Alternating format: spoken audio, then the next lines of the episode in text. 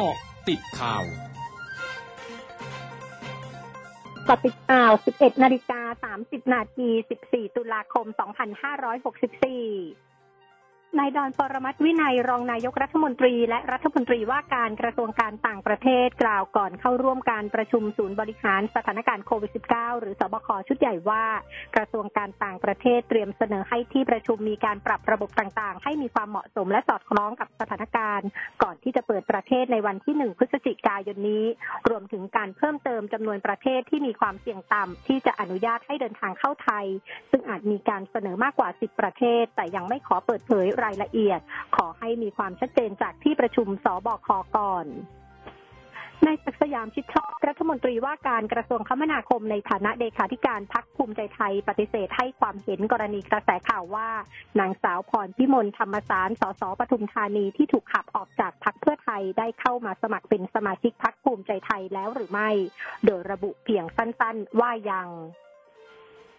นายอนุชานาคาสายรัฐมนตรีประจำสำนักนายกรัฐมนตรีในฐานะกำกับดูแลสำนักงานพระพุทธศาสนาแห่งชาติ ย้ำกรณีที่มหาเถรสมาคม มีคำสั่งถอดถอนพระสังฆาธิการจำนวนสามรูป ให้ผลจากตำแหน่งเจ้าคณะจังหวัด ถือว่าการดำเนินการได้สิ้นสุดแล้ว เพราะผ่านขั้นตอนทางกฎหมายและระเบียบต่างๆ ของมหาเถรสมาคม ซึ่งตนเองในฐานะที่กำกับดูแลสำนักงานพระพุทธศาสนาเป็นเพียงแค่ฝ่ายเลขา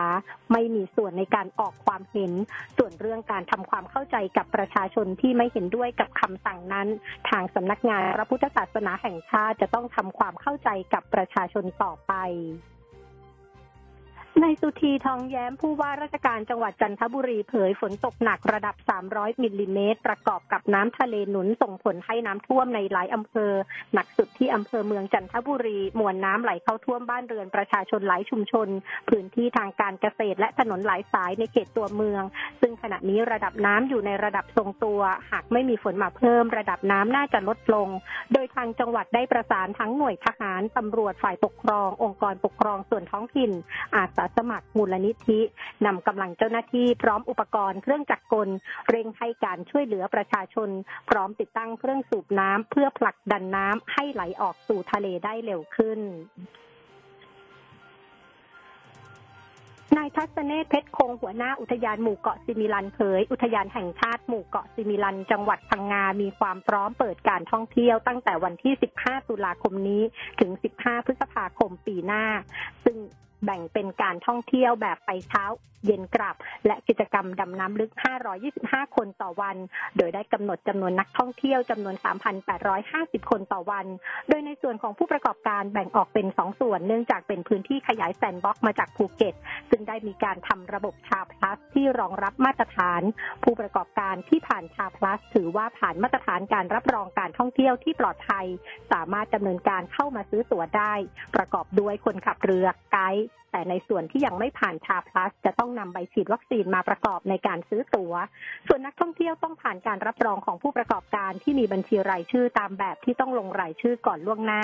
จะต้องผ่านการฉีดวัคซีนตามเกณฑ์ พร้อมระบุเจ้าหน้าที่ของอุทยานเกาะสิมิลันทั้ง 85 คนได้ฉีดวัคซีน 3 เข็มแล้ว และทางอุทยานมีการดำเนินการตามมาตรการด้านสาธารณสุข ขอให้นักท่องเที่ยวมั่นใจในความปลอดภัย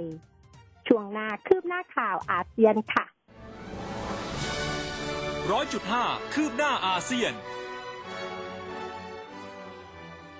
ผลสำรวจของกระทรวงศึกษาธิการญี่ปุ่นที่เผยแพร่วานนี้ระบุว่ามีเด็กวัยประถม และมัธยมฆ่าตัวตาย 415 รายในปีการศึกษา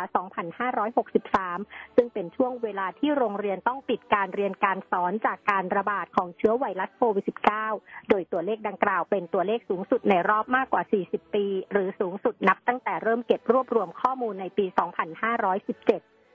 ด้านหัวหน้าแผนกกิจการนักเรียนกระทรวงศึกษาธิการญี่ปุ่น กล่าวว่า ผลสำรวจดังกล่าวแสดงให้เห็นว่าการปรับเปลี่ยนในโรงเรียนและสภาพแวดล้อมที่บ้าน อันเนื่องมาจากการระบาดของเชื้อไวรัสโควิด -19 ส่งผลกระทบอย่างใหญ่หลวงต่อพฤติกรรมของเด็ก และจำนวนการฆ่าตัวตายของเด็กที่เพิ่มขึ้นนั้นเป็นเรื่องที่น่าเสียใจอย่างยิ่ง